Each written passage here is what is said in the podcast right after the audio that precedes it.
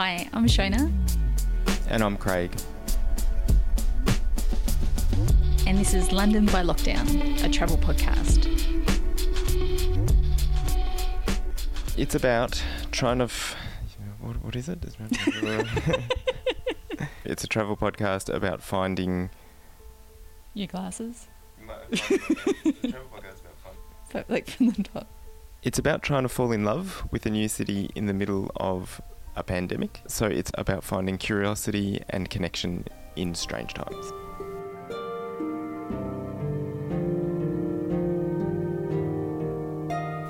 So last year, I got an amazing job with an organisation in London that investigates the corruption and conflict behind environmental destruction. And I'm a writer and podcaster, and I moved to London on February 23, 2020, to be with Shona.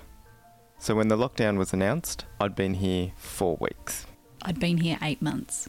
I came over a bit later, so I could finish my communications job with a koala conservation program back in Australia.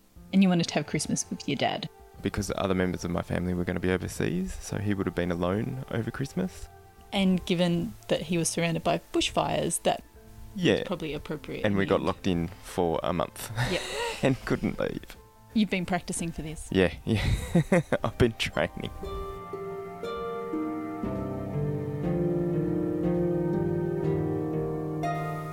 Yeah, so that was a really hard time to be away from Australia because I just wanted to jump on a plane and head home. The reason why I find cities tough is a lot of my work has to do with supporting people who are fighting to protect their land and their forests and their waters. Cities are often these places, they're kind of like hurricanes, they just sort of suck in resources, and it's often rural people who pay the price for that overconsumption. When I was younger, I was totally into cities.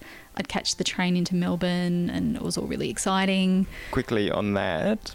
I reckon it might be good to acknowledge the Indigenous country. Melbourne, what Indigenous country were you born on as a non-Indigenous person? Yeah, so the land of the Kulin Nations, and the local name for Melbourne is Narm. And I was born on Ngunnawal country, which non-Indigenous name is Canberra, which is the capital of Australia.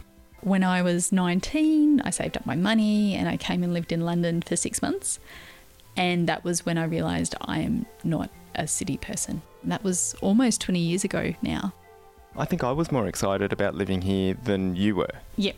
As you know, I was excited to go to Wimbledon Common to search for Wombles. I've never seen a double-decker bus. They are cool. What else have I seen? Oh yeah, the street outside our house. I've seen a lot of that.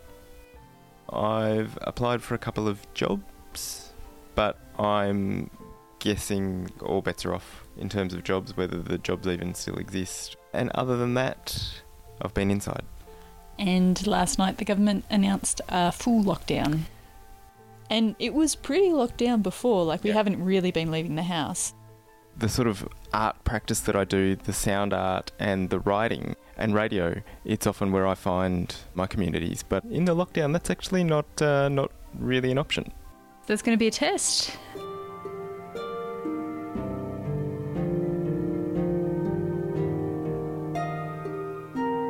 Yeah, so what discombobulates me about London, I think, is I can't quite figure out what it is. I don't know what the land wants to be. Like, I have no idea. If there wasn't a city here, I have no idea what it would be.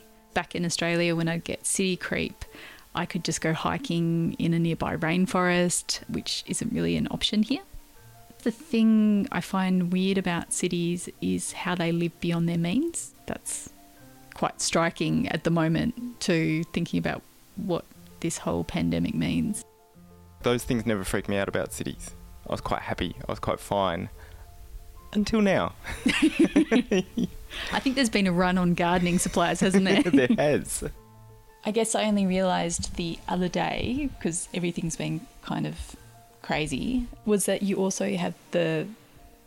I know, because you've just arrived, you also have that real hunger and curiosity to learn about the place.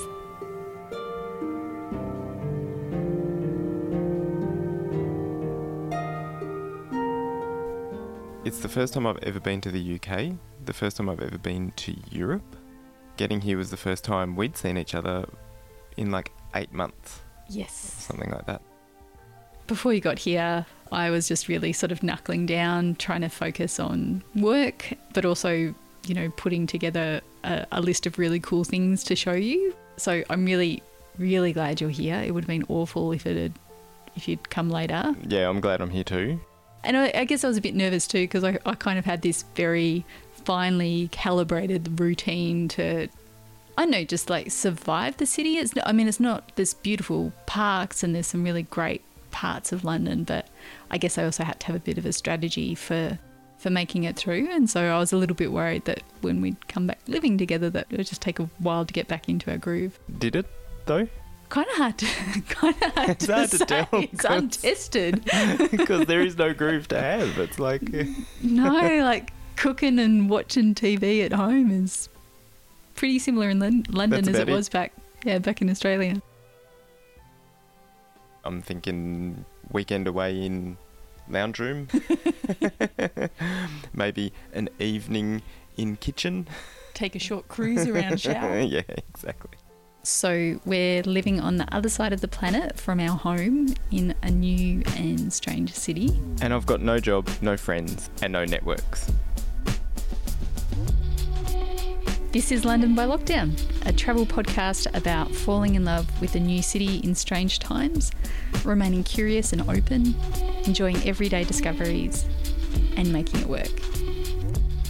The music in this piece, D Major Radio by Unregistered Master Builder, Touching Moments by Kester, and Viral Counterpoint of the Coronavirus Spike Protein by Professor Marcus Bueller. Professor Bueller is an MIT engineer and a composer of experimental music. This piece is a translation into music of the coronavirus.